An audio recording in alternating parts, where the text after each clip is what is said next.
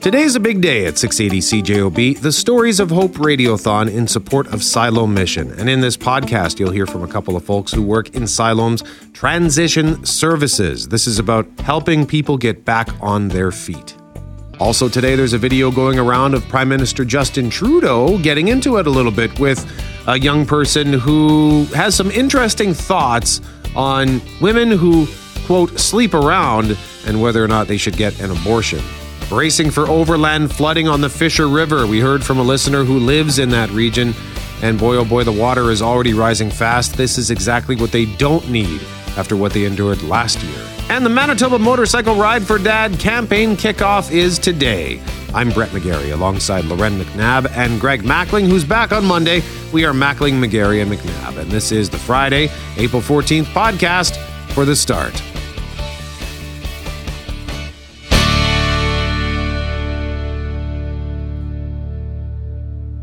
It is McGarry and McNabb, Mackling back on Monday after his journey to Oxford House. We're looking forward to hearing what he experienced while he was there. Lots of exciting stuff to discuss today. The Whiteout Party announcement is coming. We're going to find out who won the $60 million. But of course, today is a very important day here at 680 CJOB Loren. It is the Siloam Mission Stories of Hope Radiothon it's such a great day to hear about what's going on in our community. And we know, I, I think perhaps now more than ever, the need has never been so great, right? We've talked to Siloam so many times over the past year, along with other organizations who help those in need. And the need is great. The, the use at the shelter is rising. The use of people just needing some meals, a warm meal is on the rise. It's way up. And so it's the Siloam Mission Stories of Hope Radiothon that's going to run all day here on 680 CJOB. We've got several interviews this morning.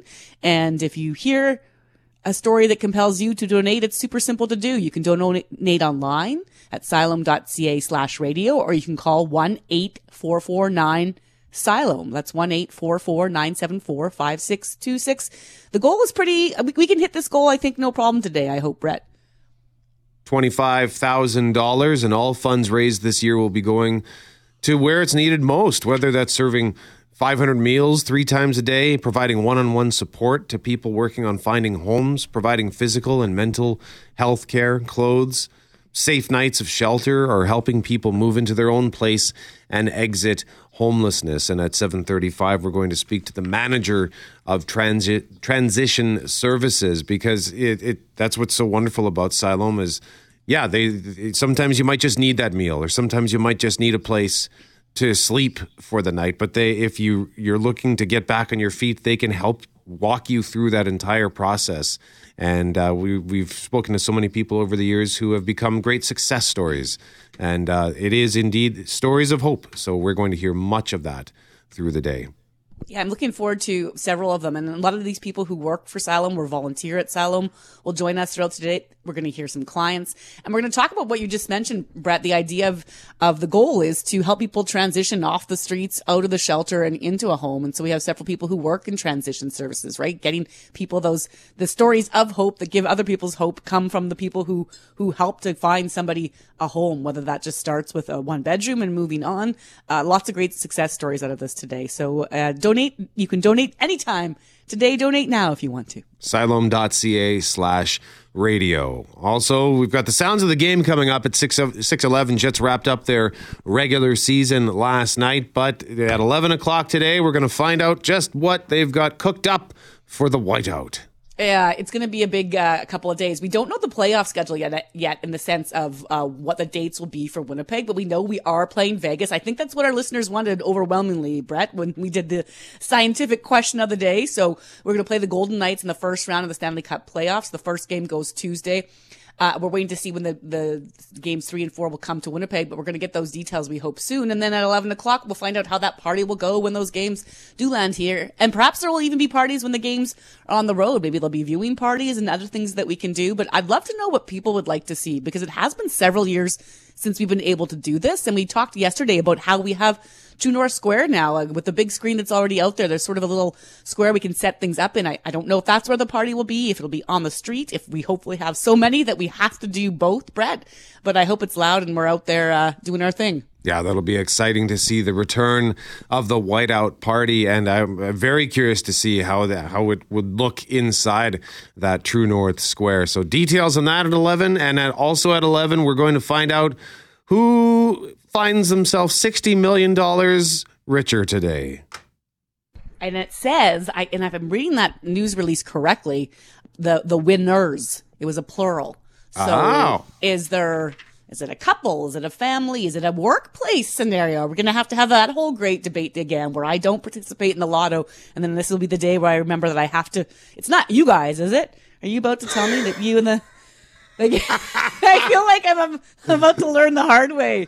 Just participate, Loren. Come on. Yeah, can you imagine? Uh, No. a not being in on the pool, and then b getting that uh, that email from the boss saying, uh, "We we now wish uh, the best future endeavors to 35 of our fellow coworkers." Gosh, I know. I've all walked out. I just all I know it says meet the March 31st winners. Okay. At a news conference and check presentation. So there's more than one. Okay. I can tell you it wasn't us because uh, the person who coordinated our the person who coordinated our work lottery is gone. So the actually Right, because she won. Or they won. Oh. They're on their way. yeah, That's why they're you're- They're gone, Brett. Like, read the room. She, they took your money. of um, I'll find you. So details at, at 11 o'clock.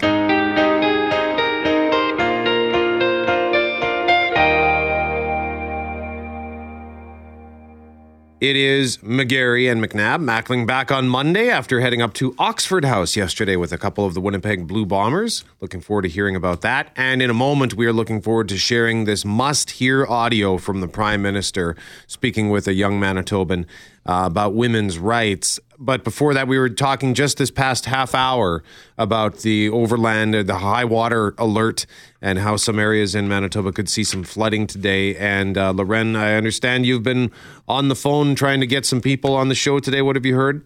Well, we're talking about areas of concern, of course, east of Winnipeg into the Whiteshell. We had cottagers last year who really got hit hard, but the hardest hit of all is the community of Peguis First Nation, where hundreds, hundreds were evacuated last year. And they're talking today that the concern is the Fisher River itself could exceed its banks this weekend. And so they've put out that flood watch. And I reached out to some evacuees that we spoke to a year ago, uh, in, in late April, early May, when that community first had to evacuate so many. And one of them now is just telling me, you know, she thanks me for my thoughts, but she also wanted to point out that she's still in a hotel one year later. In her words, it's our, their seventh hotel. Um, and it's been hard and that they have had no repairs to their home yet. So they're really hoping that they can get those repairs done, that they have flood cleanup and preparation for the next time this happens, which could be this early as this weekend. So it's hard to believe a year has passed and this woman and her son are still in a hotel. And I just thought I wanted to share that with our listeners because, um, I, I really didn't know that we still had people out like that.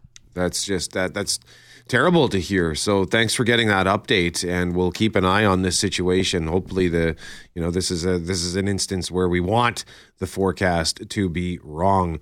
Um, also today, big day on CJOB, the Siloam Mission Stories of Hope Radiothon officially gets underway at 9 a.m. until 6 p.m. on CJOB as well as on Power 97 and Peggy at 99.1. But you can donate online at siloam.ca slash radio or you can call 1 844 9 Siloam. That's 1 844 974 5626. The fundraising goal for today is $25,000. And just to give you an example, $25,000 is the equivalent of more than 6,300 hot meals served in the Siloam Mission kitchen. So your generosity is all too important today. Right now, we want to get to a piece of audio. It's a video that's been making the rounds on social media and get your thoughts. So it involves a young man who got into an exchange with the prime minister when Justin Trudeau was at the University of Manitoba earlier this week. The U of M was one of his stops uh, along his tour. And it's not clear if the person is a student at the U of M. He, he could even be, you know, younger than university age, but he does say he's more of a supporter of the People's Party of Canada. And he and Trudeau had a bit of back and forth on abortion rights.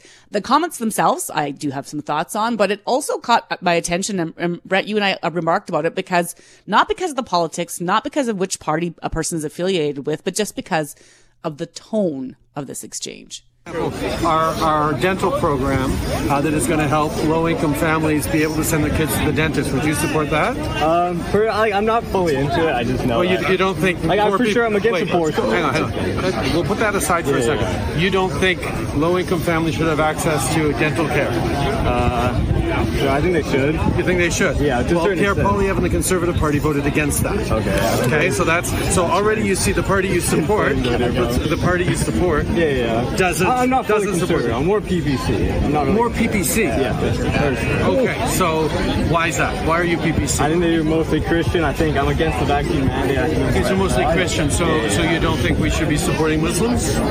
No, I think I support everyone. You should support think- everyone. I think mainly liberal abortion is against Christianity. I think a But, but okay, okay. Do you think do you think that women should have the right to choose what happens to their own bodies? Personally, no. No, If you think you think you should be able to choose what happens to a woman's body? Well, I think if they're sleeping around, they shouldn't be allowed to abort the baby. Personally, I'm pro-choice. Person. Wow. Oh, wait, you, you just say you're No, no, pro-choice. no, no, no, You're no. pro-choice. No, no, you're not pro-choice. No, I'm pro. What's it called? Pro-life. pro-life. Okay, pro-life. Yeah, and, yeah. And, and you don't think women should be able to make choices what they do with their bodies? With abortion, no. Personally, no. Why not? Why not? Uh, because it's their choice to sleep around. They have to. Whoa, whoa, whoa, whoa. That, that is, oh, so, so, so a, a woman who is raped should be able to get an abortion? Uh, I'd say that's sure. That's where it gets complicated. No, no, it doesn't get complicated. But that's it's like that's yes or no. That's super specific examples. Those like no, no, no, but it's it's an all too common example. Like if right? you- Women get raped all the time. Yeah, yeah, yeah. Okay, and it's it's something we have to take seriously. But 95 So, so no, no. So let's talk about that specific example. Should a woman who was raped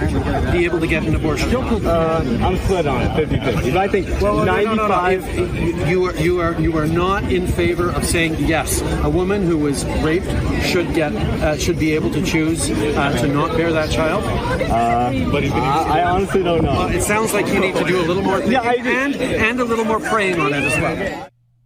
So first of all, let's just address the exchange itself. The student has clearly has an opinion. Trudeau obviously has one. They go back and forth. There's no yelling or pointing fingers per se.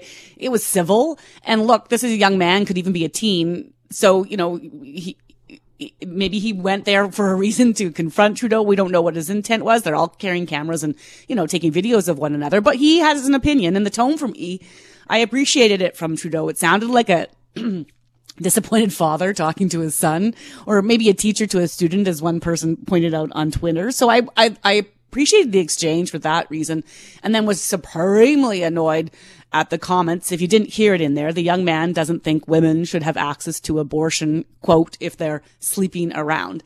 And I know he's young, Brett. Hopefully he will learn. But I had really hoped that the next generation was far more enlightened than what I had to go through and hear when I was in my teens and twenties. You know, the, I thought we were done with this whole idea of shaming women for having sex. Like, who does he think she's, quote, sleeping around with?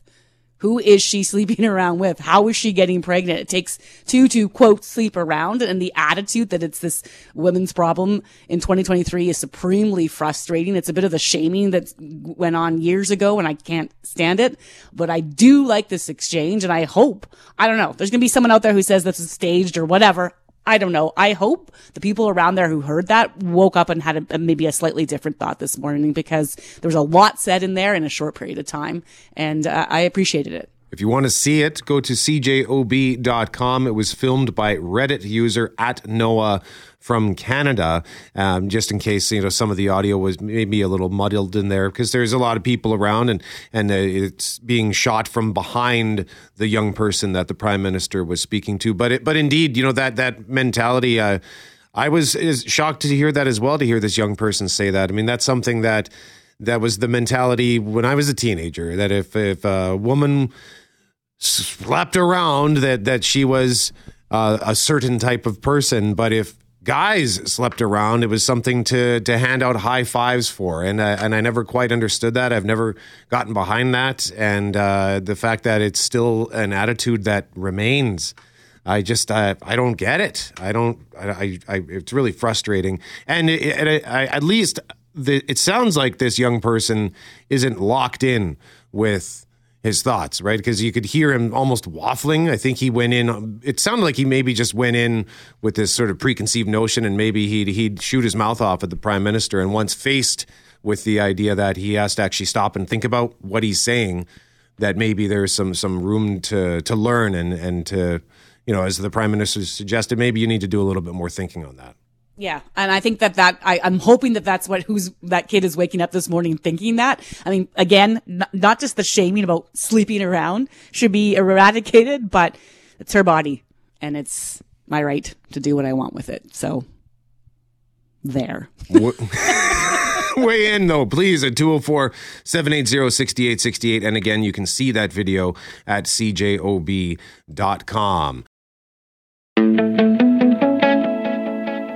It is McGarry and McNabb. Mackling is back on Monday. It is the Siloam Mission Stories of Hope Radiothon today, and you can donate online at siloam.ca slash radio or call 1 844 9 Siloam. That's 1 844 974 5626. The goal for the day is $25,000, and it's all about helping people. And that's what we want to talk about right now. We do have tickets to give away. We've got a pair of tickets for Krista Berg at the Centennial Concert Hall Saturday, April 29th.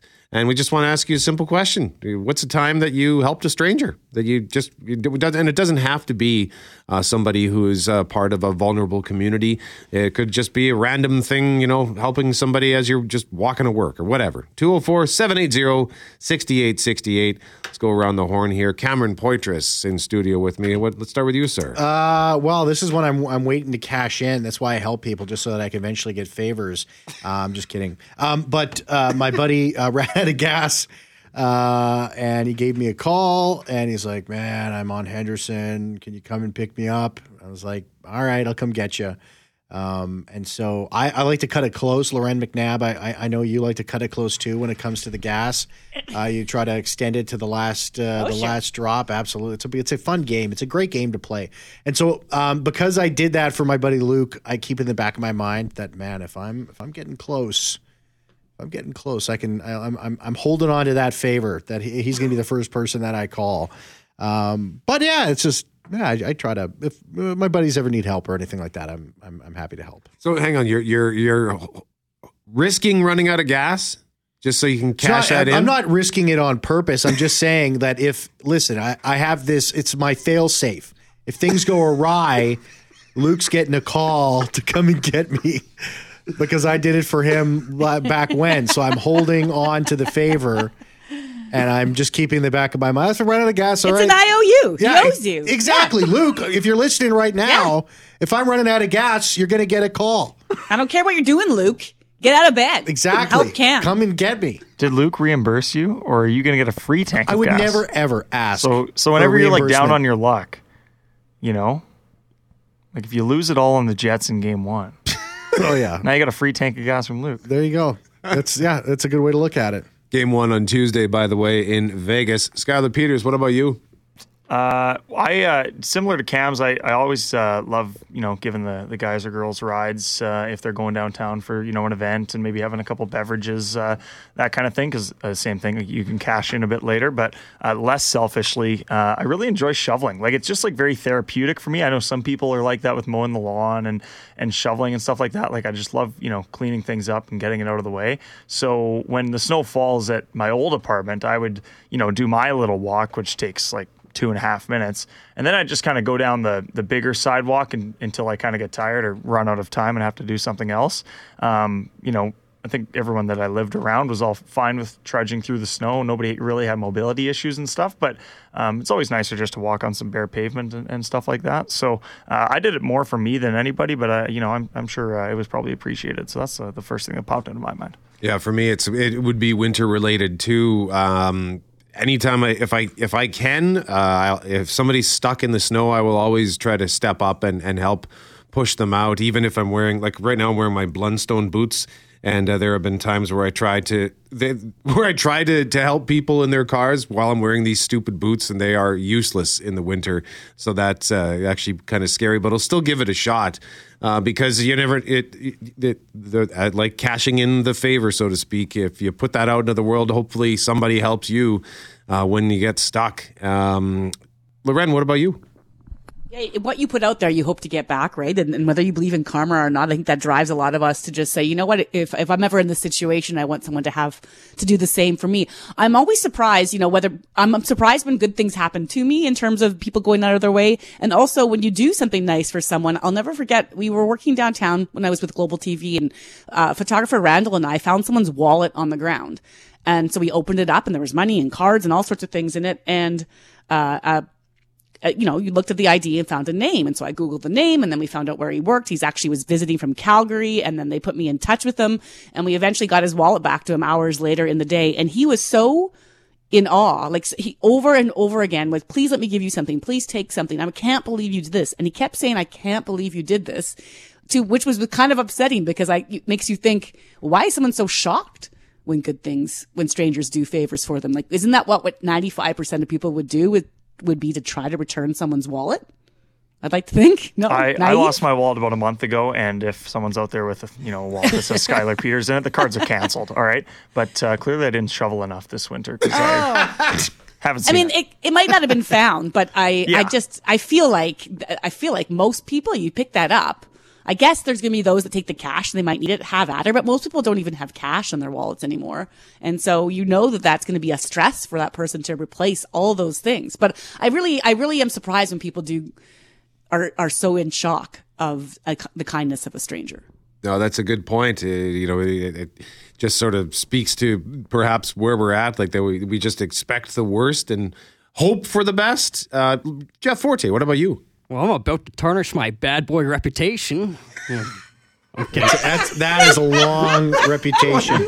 Goes all the way back to high school. Oh yeah, bad boy right here. No, no, no. I'm just kidding. I don't have a bad boy reputation. Uh, but uh, no, for me, it's it's simple things. Like uh, a few weeks ago, I was at 7-Eleven. I was buying a lottery ticket, which obviously I. Oh, what are you doing win. at 11 a.m.? Trust me, I wish. I really wish. No, but I was at 7 Eleven and uh, an el- elderly lady is uh, behind me and she was like, I need to put air in my tire and I don't know how to do it. And so I went, helped her out, pumped air in her tire, and she tried giving me $10. And I was like, no, no, no, no, no. Like, I'm not going to take $10 for like two seconds of work. It, like, it, just, you know, be kind, be nice. That's great. And I was hoping that, you know, I would have some goodness come on to me and win that lottery, which just didn't happen. and again, that announcement at 11 a.m. that Skylar Peters was referring to is when the $60 million winner shall be unveiled at the same time as the Whiteout Party announcement at 11 o'clock. So here's what we need from you at 204 780 6868. Just tell us about a time you helped somebody. Uh, whether it was just a random thing on the street or maybe you, you, you had to spring into action in, in sort of greater detail, like uh, Cam having to run out and gas up his buddy's car.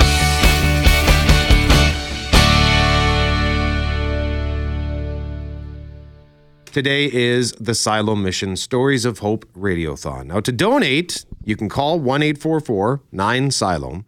That's 1 844 974 5626.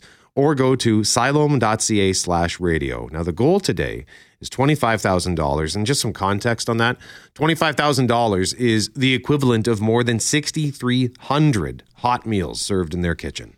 And it's also the equivalent to more than 80 move out kits to help people set up their new homes. And we're joined now by Lindsay Enns, who is the manager of transition services at Siloam Mission. Good morning, Lindsay. Good morning. So thanks for joining us early and to share a bit more about what you do because I think people are really familiar with the idea of helping those who might be vulnerable or on the street have a, a temporary place to lay their head or a meal, but you're really working for that permanent change. And so tell us a bit, what, what is transition services? Yeah, absolutely. Thank you. Um, so my uh, my job is to support a team of caseworkers who um, help people who have been experiencing uh, homelessness for at least six months or more to be able to find a home and to keep that home and to make it not just a house but really a place that they feel comfortable in and in a community that they feel comfortable in. So um, we build long term relationships with folks and um, look at what they're looking to achieve in their life, what kind of goals they're setting, and uh, help them break those goals down into small steps and work towards achieving them. So, is there a standard set of steps that you take with helping people, or is it sort of customized to each person based on their individual needs? It's a bit of both actually. Um, we are a very person centered program, so we look at each individual as, as an individual and know that every person has different plans and goals for their life.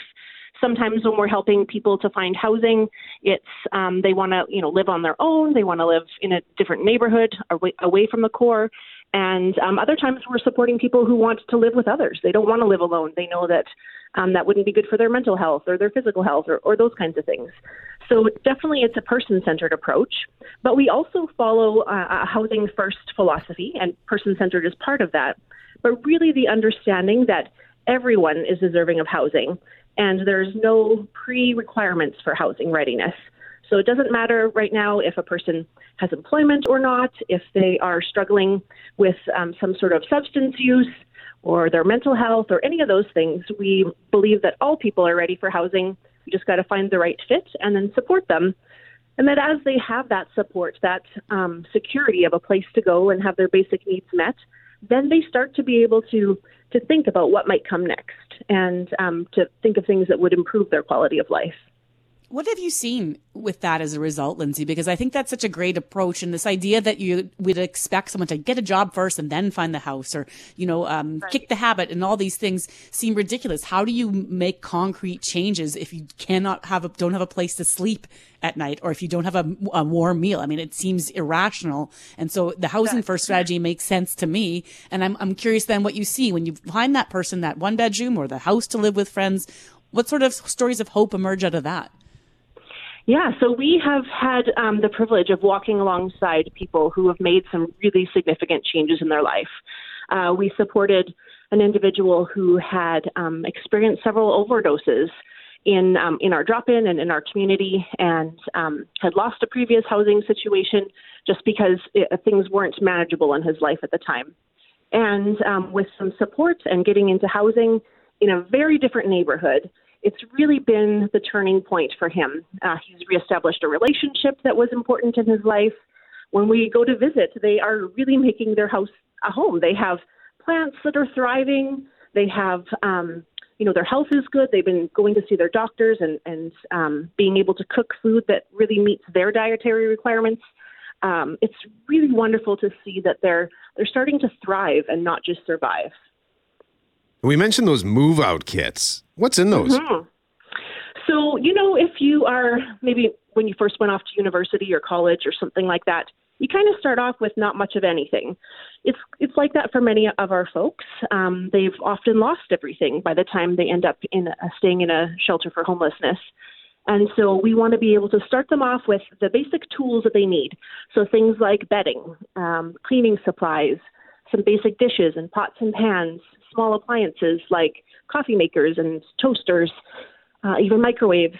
And uh, we also then work with local furniture banks and stuff to get them set up with that. But the move out kits are specifically those smaller household items that you would maybe put in your kitchen or or um, your bedroom that help to again just provide some of those comforts. We also are able to do some startup food because um, when you're first starting out again, if you've got nothing to put in your cupboard, it doesn't feel very homey.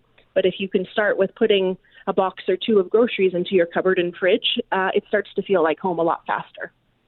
I'm sure there's all sorts of uh, different journeys for people, and it might be immediate to quote unquote success, Lindsay, when they when they move into their new place. So there might be, you know, some challenges along the way. So I'm curious, you know, if it doesn't work out, say someone falls back onto the street or or, or other, what happens then? How do you deal with that?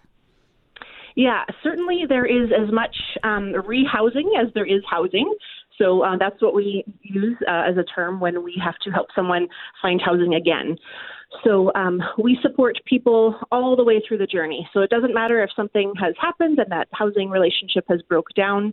We do our best to repair relationships with landlords, and also then to help that person find a new place that um, that can meet their needs. So we take a look at you know what happened in that placement. Was there was there something about the location, or or um, was it because they were too far away from the resources that they're used to, or whatever kind of factors it was, and then try to plan around um, accommodating for those things in the future. Our guest is Lindsay Enns, Manager of Transition Services at Siloam Mission. And Lindsay, if, if you work with somebody and it doesn't work out for whatever reason, they, they fall back to the street, how do you deal with that? Uh, like, how do you not take that home? Well, um, it, you know, sometimes we do. Um, we, I have a team of caseworkers who are are passionate and so um, so involved in, in people's lives that sometimes it is really hard when we're working with somebody and there's a, there's a step back of some sort. But we also ride on, on the history of the program in knowing that many times those step backs um, lead to many more steps forward. And so as a team, we support each other and uh, we keep keeping on for people. Sometimes someone has to borrow a bit of our hope while they don't have hope mm. for themselves. And um, we work on, on pulling out the strengths that they have in, in themselves already that maybe they've kind of forgotten about or that haven't seemed like strengths because of the many trials and, and, um, and troubles that they've been facing at the time. Lindsay, I love the phrase you just used, borrowing hope. Sometimes yeah. our cup might not have anything in it, right? And you have to lean on someone else to say, tell me how I find hope in this. Absolutely. I've had to do that for myself in my personal life from time mm-hmm. to time. I think we I all think, have.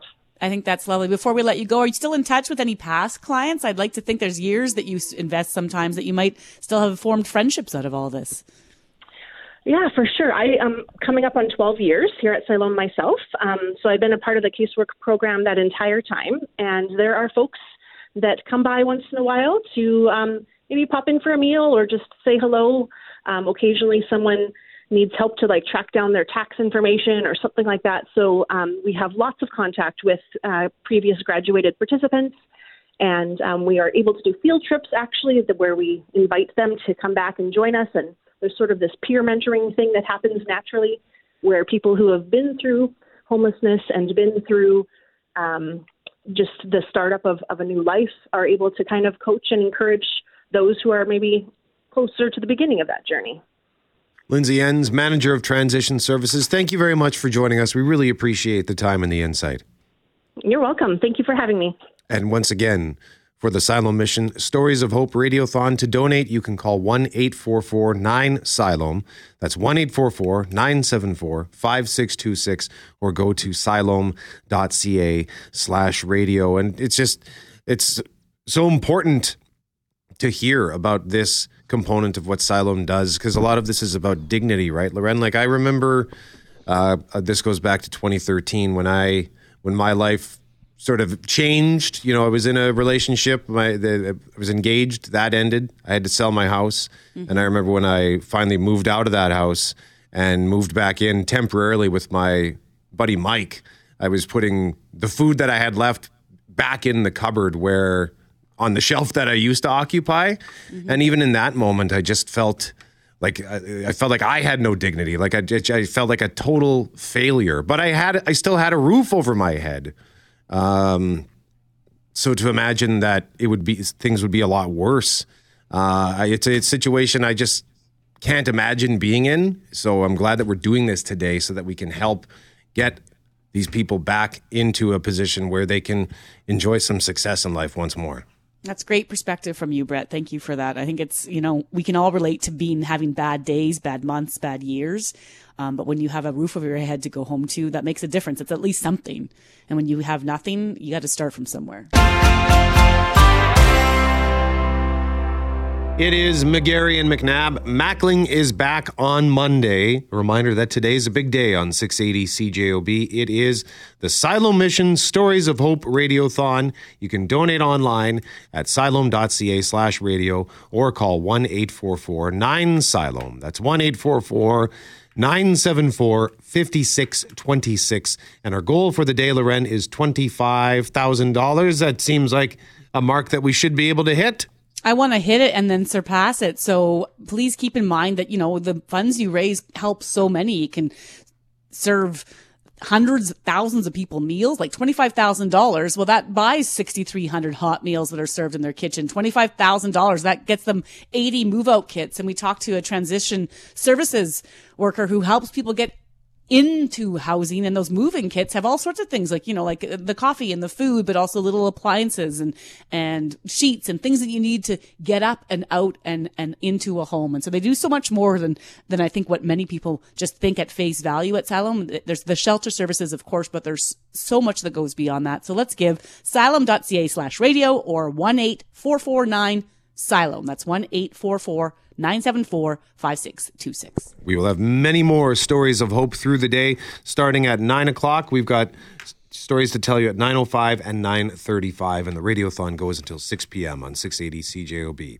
right now we want to talk about how we've got overland flooding warnings for several areas of the province communities closer to ontario could see 15 millimeters maybe even 20 millimeters of rain Yeah, and timing is everything, right? So with the ground either partially frozen or already saturated with water or both, you know, there are concerns that this rain might not have a place to go. So there's watches in place east of 75. You heard Jeff Braun talk about that in the news. And also for communities along the Fisher River, which runs through Peguis and Fisher River First Nations. So Peguis, of course, was the site of widespread flooding last year. Hundreds were evacuated for months on end. I actually spoke to one mom this morning who is still in a hotel because her home hasn't seen any repairs. That was the situation on Peguis. So there's obviously concern for more flooding there.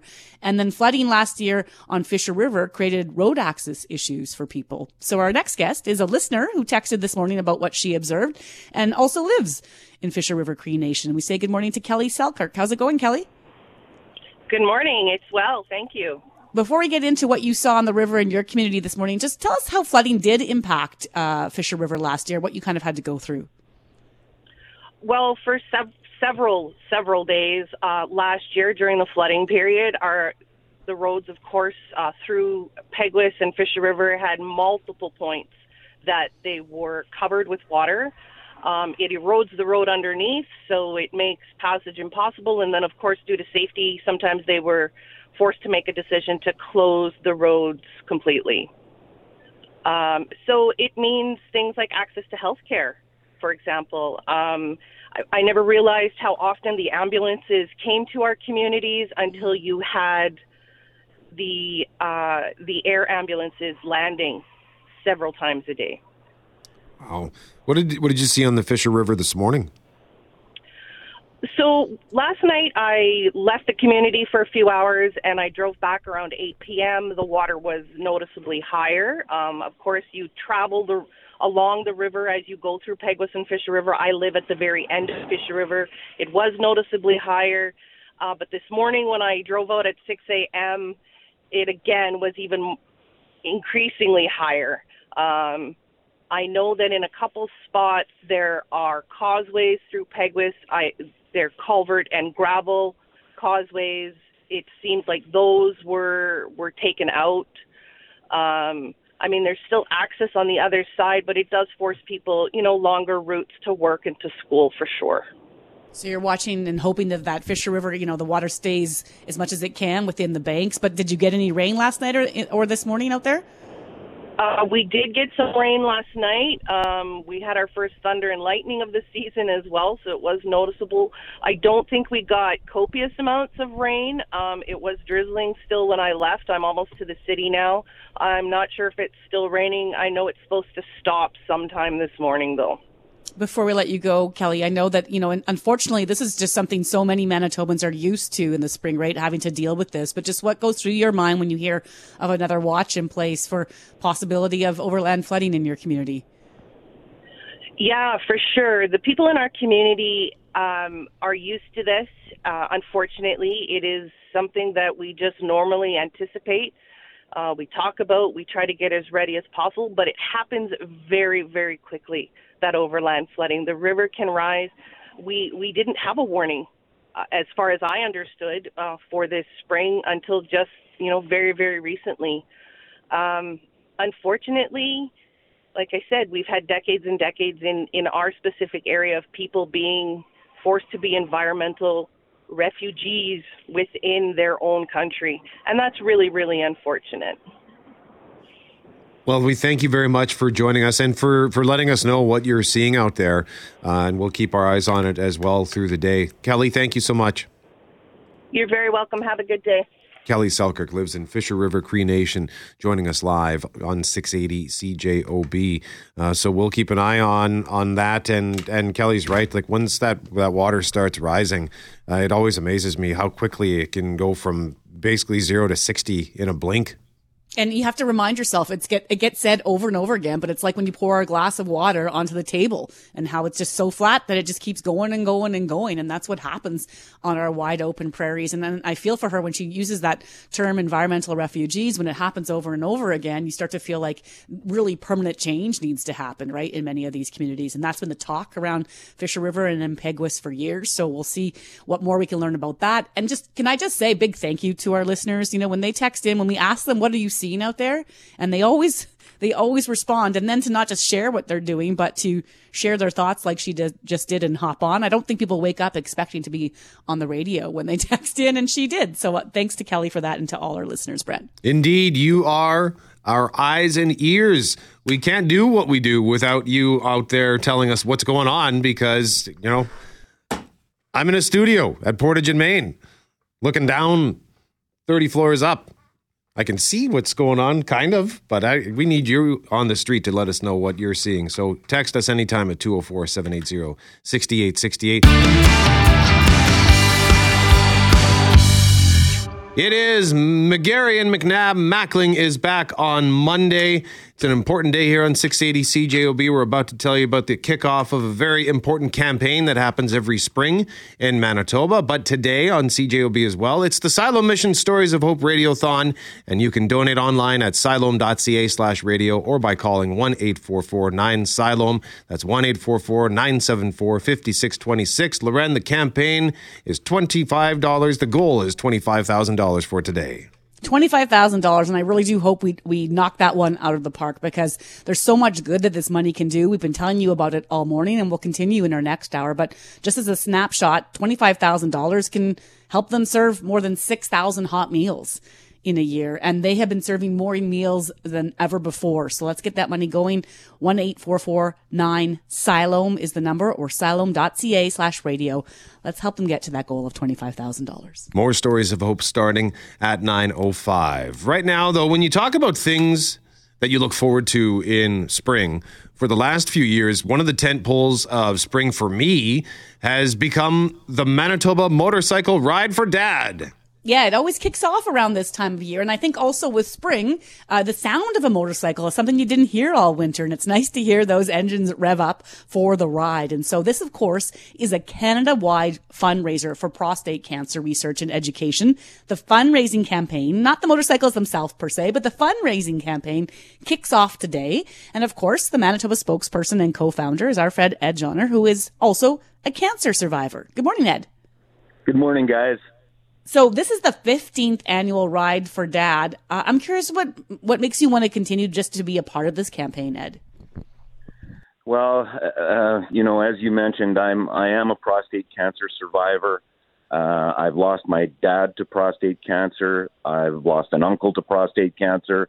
Uh, so it is a it is a, a, a subject that's very uh, very close to me and and uh, has taken up uh, or filled my filled my days with uh, you know a lot of thought. Now, the campaign kicks off today. The event happens on Saturday, May 27th, with hundreds of hundreds of motorcycles at Polo Park. And when the cannon goes off and all those bikes fire up, you know what? Hang on a second. I think I might have. Oh, looks like this one's from 2019. so that's the sound of the bikes firing up in back in uh, 2019. So when I hear that and see that, I just think it's cool. But what are you feeling in that moment? Is like is it emotional for you? Extremely. Um, goosebumps. Uh, my eyes well up. Um, actually, that that pretty much happens to me for the entire parade, all the way out to Assiniboia Downs. But it's it's emotional for all of us on the executive, and I'm sure it is for a lot of participants and and a lot of people that line Portage Avenue and watch the parade. You know, there's people come out with signs now, and uh, you know, we miss you, Dad, and and stuff like that, and uh, you know, other fellows with survivor signs that they hold over their heads.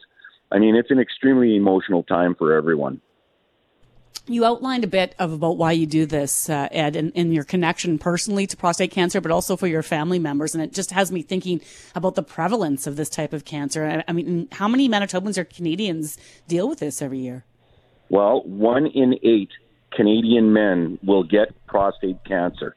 Uh, it's estimated that 1.2 million Canadian men have prostate cancer, and 80% of them don't even know it. Uh, early detection is critical in in the fight against this disease, um, and I'm a I'm a living example of this. I was diagnosed uh, before I even had symptoms. Uh, so and and and roughly uh, 90% of all cases that are detected early are treated successfully.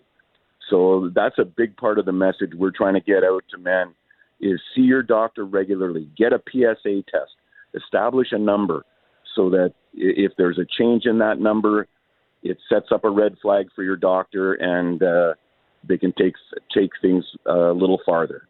What was that? So you, you did you say a PSA test? PSA test, prostate specific antigen, and all it is is a blood test. You know, there there is the physical exam, but the physical exam uh, doesn't necessarily always find cancer. Um, uh, for instance, the day I had my prostate removed, uh, the surgeon did a physical exam on me, and he said, "Ed, I know you've got prostate cancer, but I can't feel a thing." So, you know, for me, it was all about the PSA test and then having the biopsy.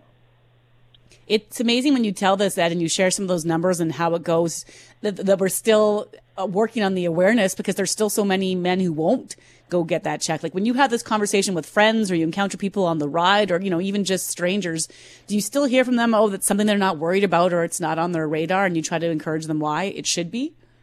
Exactly. Uh, you know, I, I was fortunate. I was actually having a, a, a routine physical for pre-op cataract surgery, and uh, my doctor said, "Ed, uh, you know, I haven't seen you for a couple of years. Do you mind if we do a complete physical on you?" And I said, "Hey, doc, knock yourself out. I was healthy as a horse as far as I was concerned, and uh, you know, you just don't know." And like I said, one in eight Canadian men. So I mean, think of eight guys you know. One of them, in all likelihood, has prostate cancer and doesn't realize it. So, are there other things that we can watch out for or, or, pay attention to? Like you say that you didn't have any symptoms, but what what are some some potential warning signs that might make us want to go? Maybe I need to get to the doctor. Well, it, it's it's. I, I would prefer men go and start getting a PSA test before they even have symptoms. But I mean, uh, you know, frequent urination. Uh, uh, blood in your urine, uh, you know, that sort of thing. But, you know, guys, please, please don't let it get that far. You know, it, if you want to, like, nobody wants to have prostate cancer, but if you're going to get it, you want it found early. Like that, that, you know, that's in my case. I had, I was diagnosed and had my prostate removed in 2007. Well, here we are now in, in 2023 and I'm cancer free. Uh, you know, so it's critical. It's critical that it's detected early. Cancer free and trying to prevent others from even walking the journey that you did, Ed. So, of course, the 15th annual Ride for Dad in Manitoba takes place in May, a fundraiser for prostate cancer research and education. But you've got a campaign kickoff today at TransCanada Brewing. So, tell us what's going on. Yeah, we're we're down here getting set set up right now. Our media kickoff is today. Uh, we'll have a number of speakers, and uh, you know, just just again, just another uh, thing to create awareness. Uh, the, obviously, the ride is on May 27th this year. Uh, you can register or pledge a rider at ridefordad.ca slash Manitoba. Uh, and uh, yeah, we're, we're getting we're getting things on the way. We've got a couple of beautiful motorcycles down here. Uh, you know, it's uh, going to be a going to be a great day. And TransCanada Brewing as well. They're offering their support once again with, uh, from what I can tell, not just one but two uh, custom beers for you. Yes, uh, Straight Pipe is out right now. Um, I believe there's going to be another one coming out later. Uh, but uh, yeah, uh, yeah, come down to TransCanada Brewing and and pick up some straight pipe. It's very drinkable. And pardon me, I was. I, I saw. I just. I, I quickly looked at their page and I saw two posts and I thought they were two different beers. But you're right. It's the straight pipe blonde ale. I've had it before. It's a great beer. Uh, and and so if you find that beer somewhere in a restaurant you like, the, the part of the proceeds will go towards this campaign. And Ed, before we let you go, I just wanted to mention this as well. Uh, and thank you for for for speaking to us every year for leading this campaign because I think for a lot of guys when it comes to their men, you know for men's health stuff sometimes they might be embarrassed to even think about it. And i, I i'll use myself as, as an example. Five years ago i had issues with my prostate and it caused some and you know i'm not this for some maybe this will be a taboo word but whatever. I had erectile issues just as i was beginning a new relationship and that was super embarrassing but I I had to deal with it. I had to find out what was going on. It wasn't cancer, but I did have problems with my prostate that landed, lasted for a while. But I'm not ashamed to talk about it. I'm not ashamed to say that I had to, that I took Viagra. It because we shouldn't be we shouldn't shy away from talking about this and getting things taken care of. No, uh, and and kudos to you, Brett. You know for for being able to talk about it. Uh, a lot of guys, I mean, this sort of thing is taboo. We just don't want to go there and uh, but it's a reality. Um, you know, it's you know, my dad always used to say, "Growing old isn't for sissies." Uh, you know, we we've got to we got to toughen up and and uh, get over some of our some of our hangups and uh, and you know help other guys. Ed Johnner is the co founder. He is the spokesperson for the Manitoba Motorcycle Ride for Dad. Ed, thank you very much for joining us this morning, and we'll see you on Saturday, May 27th at Polo Park. No, thank you guys so much for having me on. 15th annual ride, and they have raised a lot of money $3.5 million so far in Manitoba and across the country. More than $33 million has been raised over the years, Loren. So, and it's just it's just a fun event. Super cool. Well, thank you to Ed for joining us as always, and to you for always being open with what you've been through. It's so helpful to others, Brett. And I need to know though.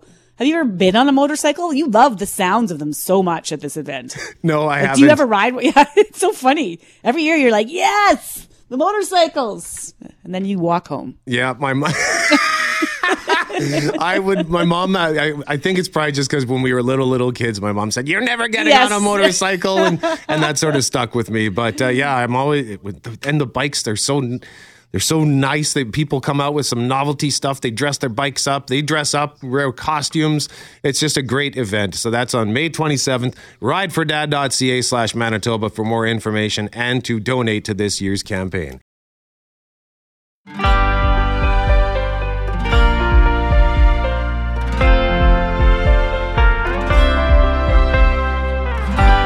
It is McGarry and McNabb Mackling back on Monday on this Siloam Mission Radiothon Stories of Hope.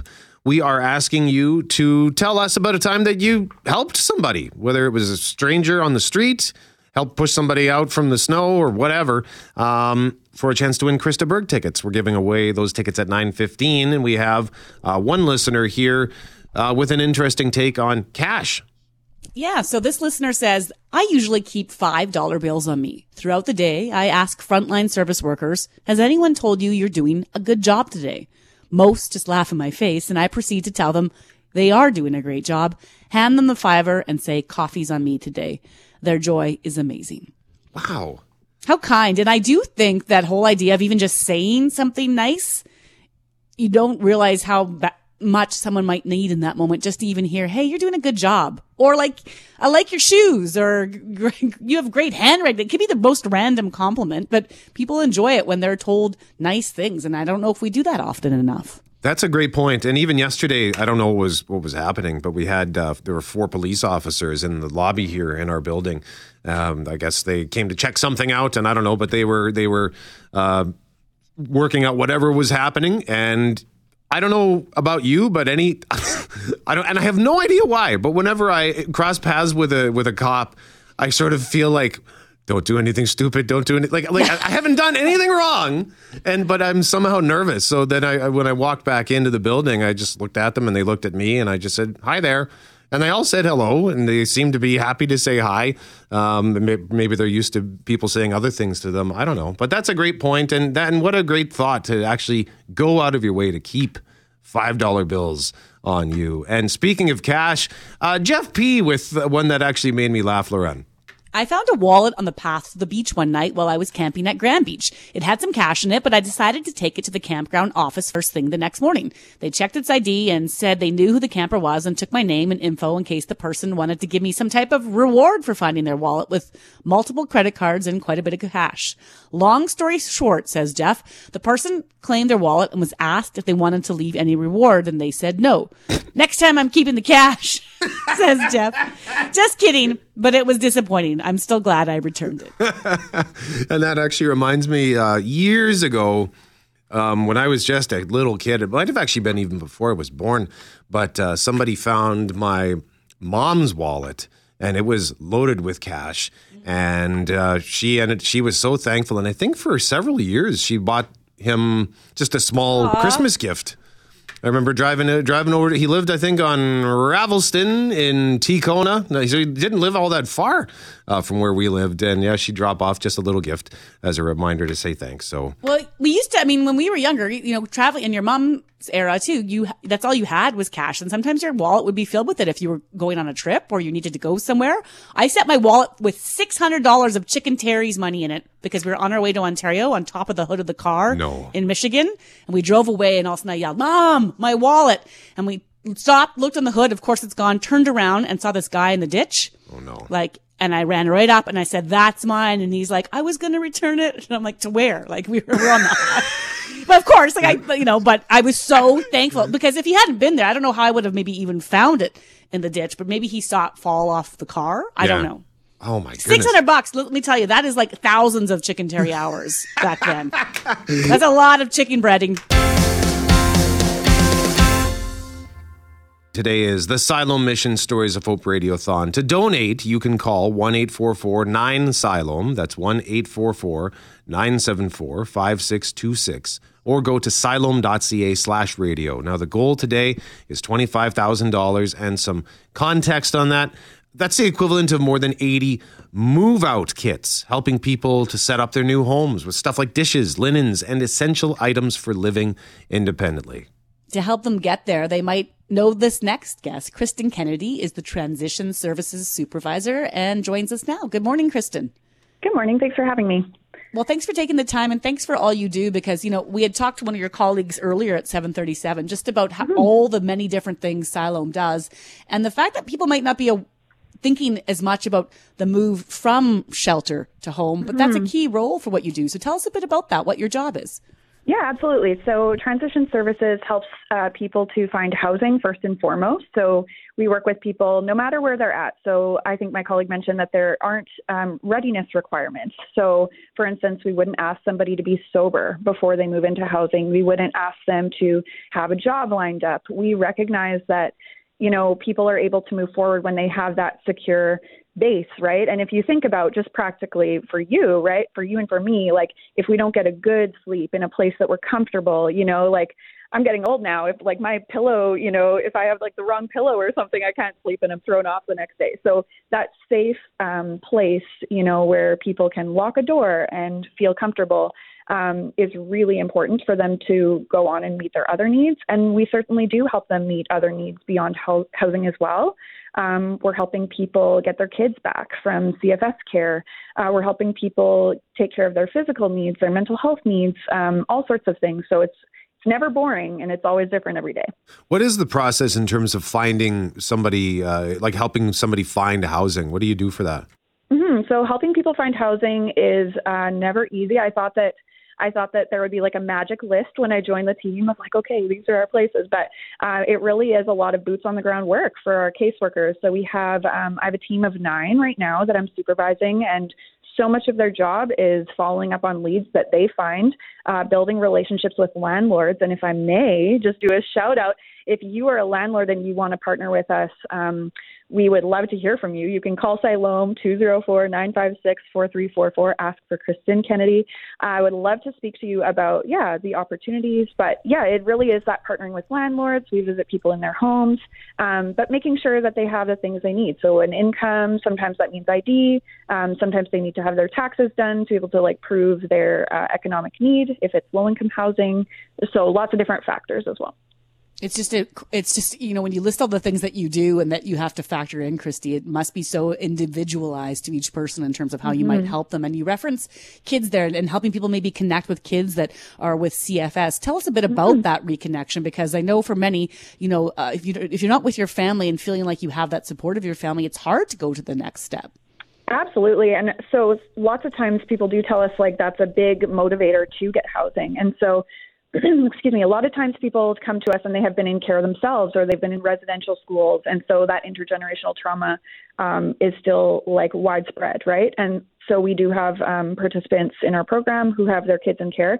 We have also have participants who have been able to get to a place where they're stable enough and they have adequate housing to be able to get their kids back in their care. There's a lot of nuance in that system. So, a lot of um, like you have to have adequate housing to get your kids back, but you also have to have your kid in your care to be able to qualify for that level of housing. And so, it's a lot of back and forth and system navigation. Um, helping people like liaise with with their CFS workers and say, you know, like, and and really truly asking like where you know what's in the best interest of the child and a lot of times that is for to support biological families to be together and so that's that's a big one that i'm very passionate about and we're seeing a big up uh, uptake of that uh, piece of our program as well And another uh, aspect of helping with their transition is maybe getting them back to work. And I think one of the unique, one of the many unique parts of Siloam Mission is that your clients can can come in and go shopping for clothes. Uh, How Mhm. important is that experience? Oh my goodness, yeah. We Siloam really tries to provide dignity in all we do, right? And so if you're if you're going for a job interview and you just have the clothes that you've been wearing for a while now, right? Like everybody wants to try to look their best, make a good first impression. The clothing room is really important. Um, our employment services, so our Building Futures program, they do a phenomenal job um, partnering with people, providing short-term and long-term um, employment supports, whether it's like resume writing, mock interviews, to employment connections transition services really couldn't do what we do to the extent we do it without the other departments at Siloam. And I think that's the really unique thing about donating here is that yes, your dollars go to feeding people and they also go to getting them employed, getting them housed, helping them get their kids back. And as donors, of course, it's hard to know what that all entails, but it's really nice to be able to share that with people that your dollar is can be stretched so far here and and that it really does have those impacts here on the daily. I'll never forget, and I've told this story often, but about meeting a, uh, one of the clients at Siloam a few years ago. Uh, His name was Brian.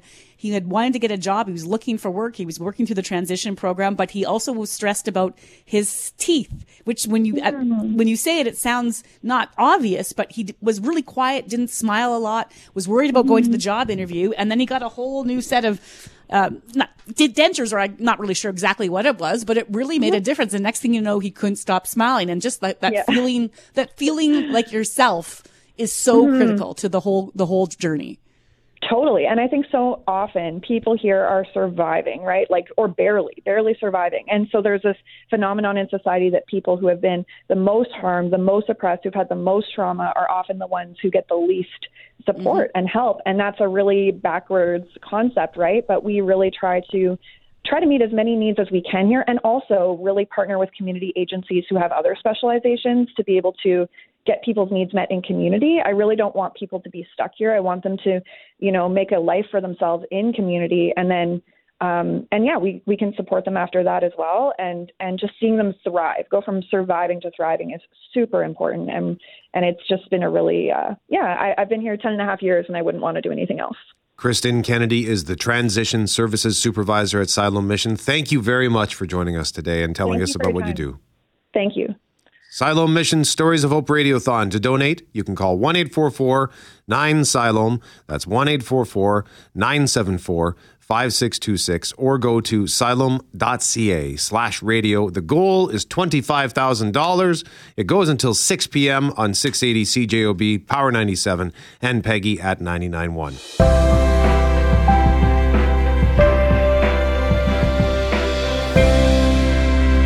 asking you to tell us about a time you helped somebody, or maybe somebody helped you for a chance to win tickets for Chris de Burgh on this Siloam Mission Stories of Hope Radiothon Day. And uh, one of our runners up here, Susan, says I was the recipient of help in 2006, 2007. I was the single mom of two school age daughters. I was having chemotherapy and radiation for breast cancer. My friend Rachel Munday executive director of Manitoba Marathon, by the way, uh, True Giver arranged for her running group to provide meals to my family two to three times a week. It was so wonderful not to have to worry about meals when I was so fatigued. I appreciated it so much. These ladies helped me through a crucial time in my life, and I will never forget it. and I'm now celebrating 16 years cancer free this May. Way to go, Susan. Congrats to that. That's a big achievement, 16 years. It's uh, and again, once again, we're faced with a position where Yes. that's a wonderful story, but it's not the winner because we can only pick one. And today we're going with Jan. Jan says, One of my memories is from more than 40 years ago and the first Christmas since my mom had passed away. I was driving back to the city after spending Christmas with my dad. As I approached Grosse Isle along Highway 6, I noticed a car parked off to the side of the highway. A man was waving. It was cold out, and I trusted the Lord to protect me as I felt I had to stop. This man said he had been flagging cars down for a few hours and no one would stop. He felt it was because he was Indigenous.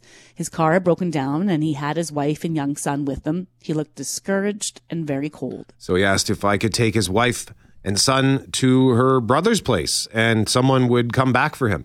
I moved items around that I had brought back from my dad's to make room. I always traveled in the winter with a snack and a thermos of coffee, so I gave him that and a warm blanket for my emergency kit. I drove his family to their relatives for help, and when they found out who I was, they told my dad what a wonderful person I was. My dad was the doctor who supplied medical services on their First Nation. I heard from them for years until they passed away. And this has always stuck with me and of how we should never judge because of race. And I'm still glad that I stopped. Thank Jan, you, Jan, for sharing that. That was tremendous.